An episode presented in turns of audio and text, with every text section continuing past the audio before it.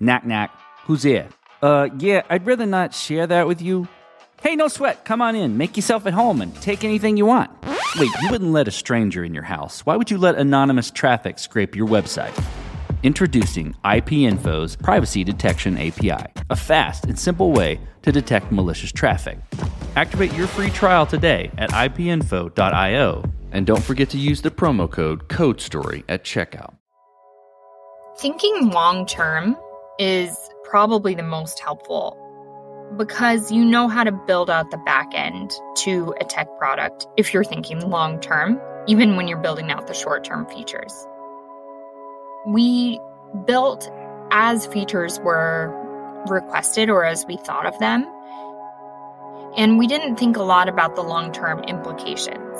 And several times for that product, we had to rebuild enormous parts of the product because we had a lot of technical debt built up with former decisions. I'm Chelsey Roney, COO and co founder of Proxi.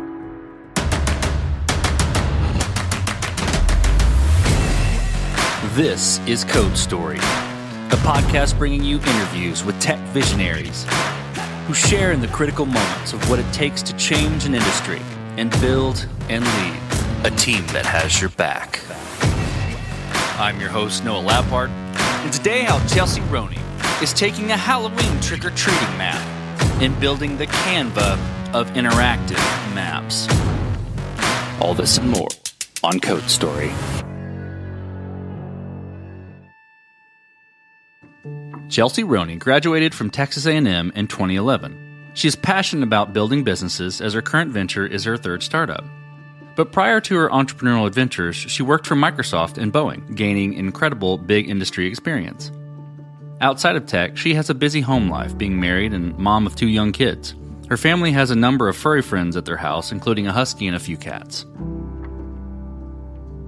During the first Halloween within the pandemic, Chelsey and her co founders experienced the need for mappable addresses in organizing Seattle trick or treating. What was built for that holiday got media attention, and their crew decided to build it right, apply to an accelerator, and bring their solution to the world. This is the creation story of Proxi.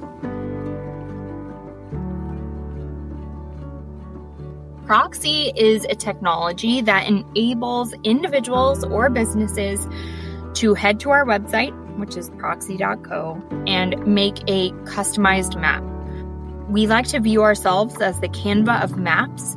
It's super easy to get started. You can make a map for anything that you want to.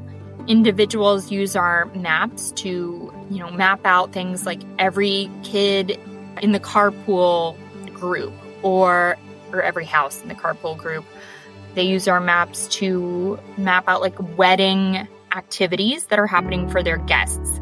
We've had people put QR codes to their past year mapped out on a holiday card so that people could scan the QR code and click around and read about their year. So people, individuals use our maps for super creative and different reasons. Businesses use our maps for a whole different set of reasons. The top three are that our maps are brandable, they're crowdsourceable, and you can get analytics on map viewership and eventually conversion is what we're working toward. So we aim to market to people in the community who are leaders in a sense, and they want to get other community members out at different places in their community. So let me give you an example. A chamber of commerce has member businesses, and oftentimes those are just on a list in their website, and they need a better way to visualize that and give that to people. And so they can use our maps to map out all the member businesses and then push them out in really easy to consume ways. Front desk hotel person might use Proxi to curate a list of recommendations for their guests and then understand where those guests have actually gone so that they can make better re- recommendations into the future. A local media company might use Proxi to showcase the top 10 things to do this weekend and then understand what their viewers have actually or readers have actually gone and done So there's a myriad of reasons why people would use it, but we're really excited to make mapping easy for folks. Back to the first Halloween of COVID, parents were on edge in some cases. Like, how can my kids visit different houses without coming in contact with nasty thing? And so, my co founder, Melinda, was in a local Facebook group, and a parent there had written, Hey, if you're doing distance candy delivery, like leaving it out on your doorstep or candy chute, why don't you add your address to this comment area? Now, Melinda had spent time producing GIS tools for one of the US intelligence agencies. And so when she saw this comment thread, she you know, given her background, she was like, look, this doesn't make sense. What is a parent going to do? Type in the first address, go there, and then type in the second address? But the third address might actually be closer than the to the first than the second is. You know, there's no way to visualize the proximity. And so she ends up putting all of these addresses on a map and makes it she strings together a bunch of tools to make it so that it could be crowdsourced so people could add more homes to the map and it goes viral here in Seattle. She ends up on Good Morning America, etc. And we've been friends since undergrad. She also went to Texas A&M. She knew I've built and sold a couple businesses, and so whenever this happened, she gave me a ring and was like, "Chelsey, there's something here. You know, this went viral. It doesn't appear that there's another tool online to crowdsource maps." And so we ended up building an MVP and for crowdsourceable mapping. And then we put it online and more and more people found the maps but started requesting other features. And that's when we realized that there needed to be several other differentiating factors to maps like branding, like analytics, to make them really useful for community organizers. And that's what we got started doing. And we did that for six, seven months. And we got enough traction to where we thought this might have some legs. So we ended up applying to a program called Techstars, which is an accelerator program that gives you a little bit of funding. We get in, which was super cool. And we went through the program. And at the end of the program, we raised our pre seed round just less than a year ago now. And we were able to hire a couple folks and we've been working on Proxi ever since and growing really quickly. Let's dive into the MVP and I'm going to I'm going to see where you take it. Either it's that first version from Halloween or maybe the version prior to Techstars or even after. Tell me about the MVP, that first product you built. How long did it take you to build and what sort of tools did you use to bring it to life? I'll talk about the one we built going into Techstars. The main features for that were the crowdsourcing ability to add points to the map, and then I believe it was branding that we had incorporated by that point. So you could change the logo at the top of the map and make it work for your business, or even just for fun, you can change the, the header. Our base layer is based on Google Maps right now. It was then and it is now. And then we built the technology that anyone can see out there on our website on top of Google Maps. That's how we still are today. However, we've been adding more features as warranted in the market. In building that first MVP and deciding to be Google Maps based or deciding about the first set of features you were going to add in, you have to make certain decisions and trade-offs, right? And you've been through this a few times, so this is this is something you're you're familiar with. But tell me about some of those things that you had to work through with Proxi as far as decisions and trade-offs and how you coped with those decisions. Thinking long term is probably the most helpful because you know how to build out the back end to a tech product if you're thinking long term, even when you're building out the short term features. So, with my first product, we built as features were requested or as we thought of them. And we didn't think a lot about the long term implications. Uh, and several times for that product, we had to rebuild enormous parts of the product because we had a lot of technical debt built up with former decisions. So, going into this product, I knew that we needed to think long term. I think having a North Star vision and really visualizing what we want for Proxi in the long term future is super important in terms of prioritizing features up front. For instance, we see Proxi as the most innovative tool, or it will be the most innovative tool out there for personal navigation. So we will eventually be able to help people understand where to go and what to do in the most personalized way. You will choose to use the Proxi app over Google My Maps, over Yelp when you choose what to do next in your life and when you're planning. Having that in mind whenever we prioritize, even now, is super helpful. So we know that to get to that point, we have to first make it really easy for people reliable sources of information to create content on maps. And so, our first version of the product, which we still kind of believe ourselves to be in now, is building out the Canva of maps. So, making it so simple for the casual cartographer to get their local knowledge into a map and make it so easy for them to share is super key. And then we think about every feature that it has to be aligned to that vision. And if it's not, it can't happen. We have to be ruthless about long term impact, aligning to our long term vision, aligning to the North Star metrics that will help us build toward that vision. So I think that's my biggest piece of, or my biggest takeaway is to always look to the long term. Moving forward, then, so I hear hear you saying you're still in the first version. How are you going to approach product progression? I've heard it. I've heard at least a little bit in what you said so far, but maturing and progressing the product. To wrap that in a box a little bit, what I'm looking for is how are you going to go about building your roadmap and deciding, okay, this is the next most important thing to build for Proxi? So, we're in the first stage of our product right now. We believe that we have a set of features that are really compelling to local community leaders and activators out there who need to, you know, drive action in their local area. And so knowing that we already have that key set of features that help them operate their own organization or business or even just their following allows us to move to the next stage. And we believe that to be product led growth for our current product. So whenever we're looking at our next set of features, it's all about, you know, creating stickiness, creating different ways to share, creating links within maps. So I like to refer to it as like the Wikipedia black hole of maps. So if you click into one point, it will say also featured on this other map. And then you can go down this hole of all of these different maps to explore. So, product led growth is the biggest thing that we feel is up next.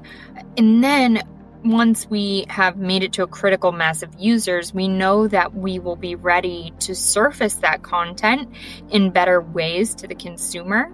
And so, just based on the long term vision, we know that, you know, eventually an app will be in the future, eventually a really strong section of the website where you can explore the world with different maps is in the future.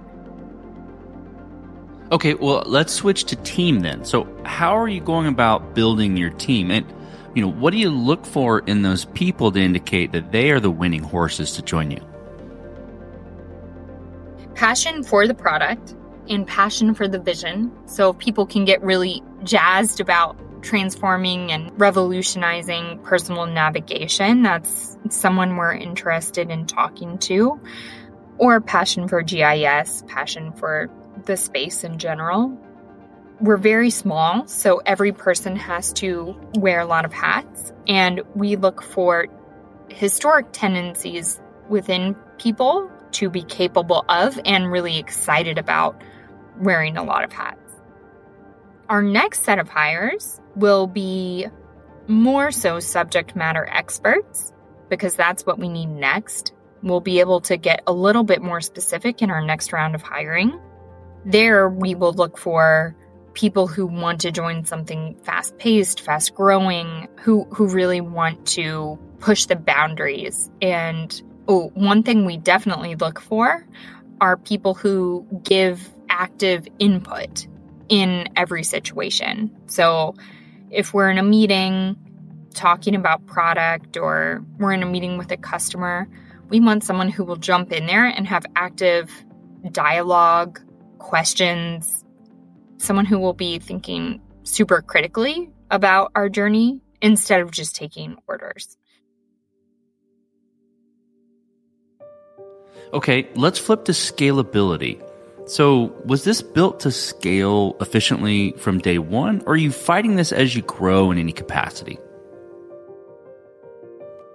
It was built for scalability day one.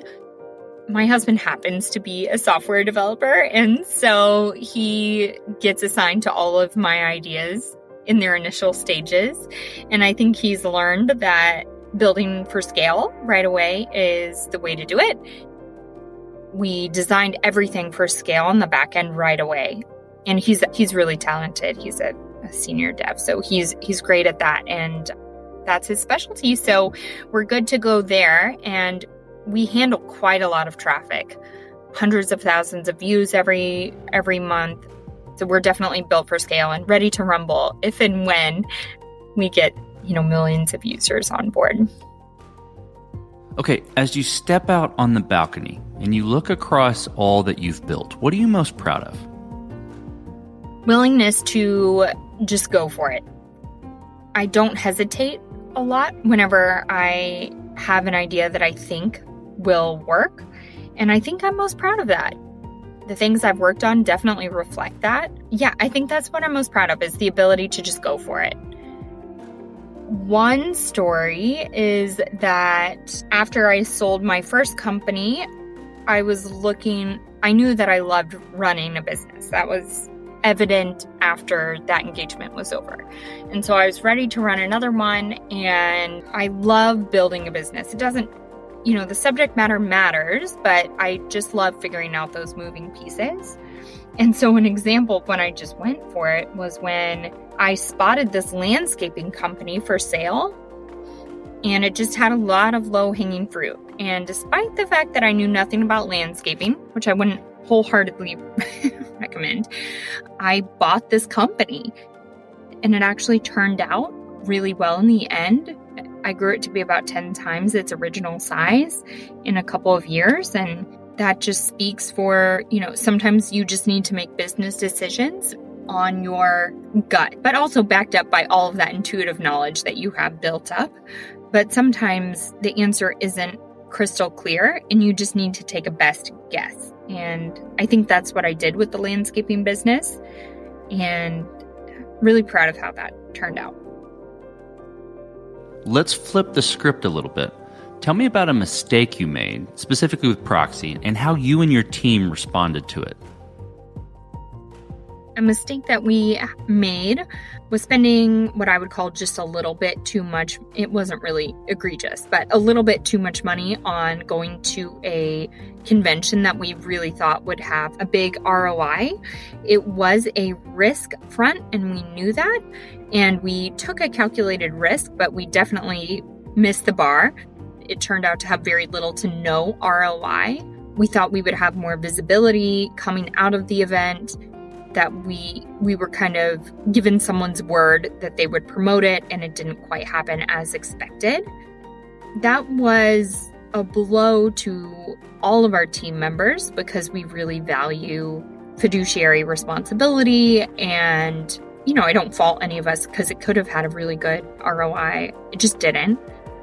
I think that was our very first hiccup in our business. And I think what we learned and what we've done well with sense is speaking honestly with one another and having really good, crucial conversations together about, you know, postmortem postmortems for different situations or even discussing risks and rewards up front. Uh, being more willing to disagree with one another up front in a really, you know, business oriented way.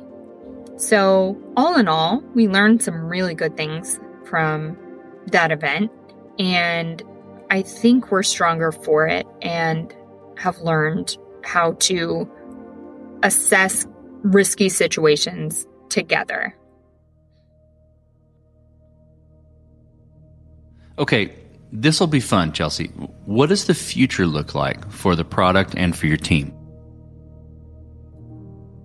Well, first of all, the future looks like growth. So it looks like more people making maps, more people viewing maps, more people making decisions based on maps. It looks like product led growth. It looks like building out an app that is an exceptional experience for the consumer to decide where to go and what to do and to plan their activities and their lives. For our team, it means really strategic growth and bringing on expert, you know, powerhouses in, in their own respects to lead up their functions. I'm really excited about the possibility of transforming how people make decisions and how people consume and visualize location based information. And I know that there will be a lot of changes along the way, but we are just so excited to embrace the growth and to do it as efficiently and smartly as we can. Let's switch to you. Who influences the way that you work? Name a person or many persons or something that you look up to and why. Well, there have been a few different cohorts of people who have influenced my professional being. The first set of people uh, were a set of mentors that I had in college. These all happened to be women advisors of an organization I was in. They all had careers and passions outside of advising this organization, and they were also well spoken and they just had it together. It was so inspiring to watch these women interact with one another, and they really showed me how to lead an organization in a healthy way, and that was really fun to be a part of. Then I think the next group of people who have influenced me is my management chain back at Boeing. This is so strange. They all happen to be women as well, which was incredible. So, all the way up to the CFO that I worked under, all of them were so sharp.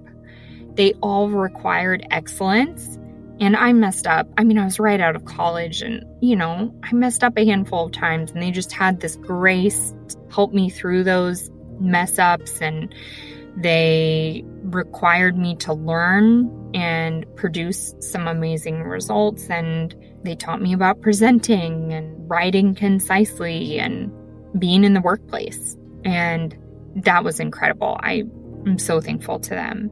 And then now I think I learn the most from different podcasts and books and I definitely try to have a growth mindset. So just taking in as much as I can and also being gentle with myself. Like there are times when you're going to mess up and that's okay, but moving past that and doing better the next time.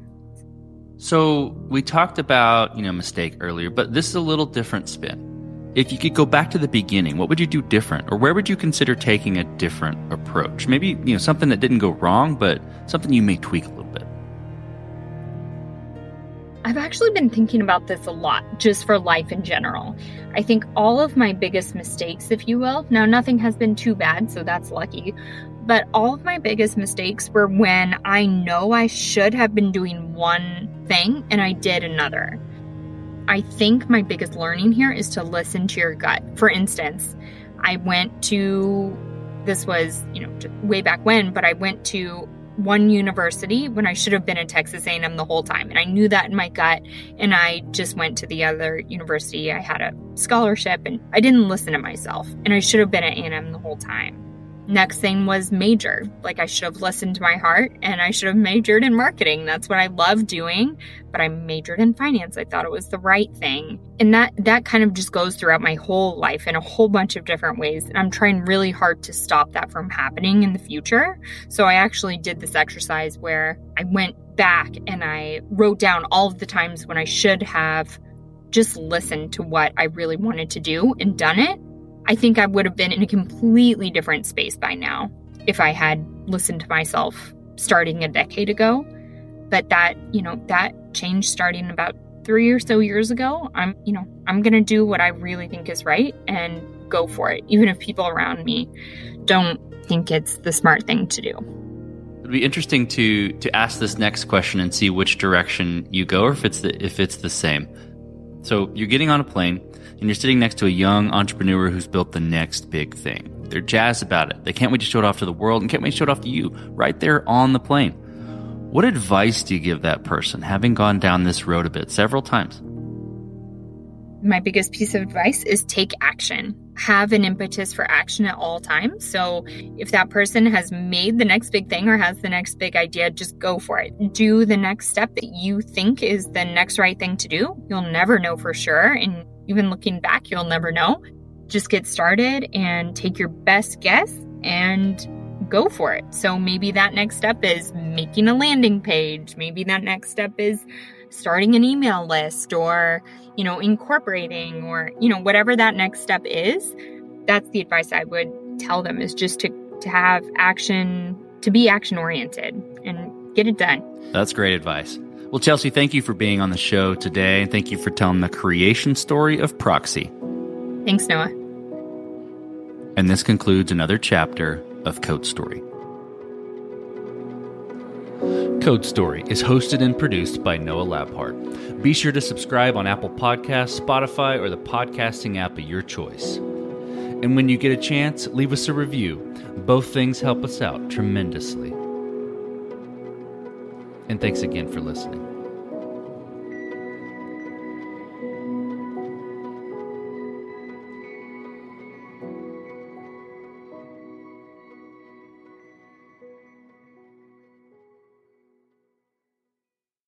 Save big money when you start your next project today at Menards. Check out our great selection of garage and utility lighting options in stock, ready to take home today. We carry everything to help you illuminate whatever project you're working on. Shop garage and utility lighting products in store at your nearest Menards. You can also view all of our entire selection of lighting options today on menards.com. Save big money at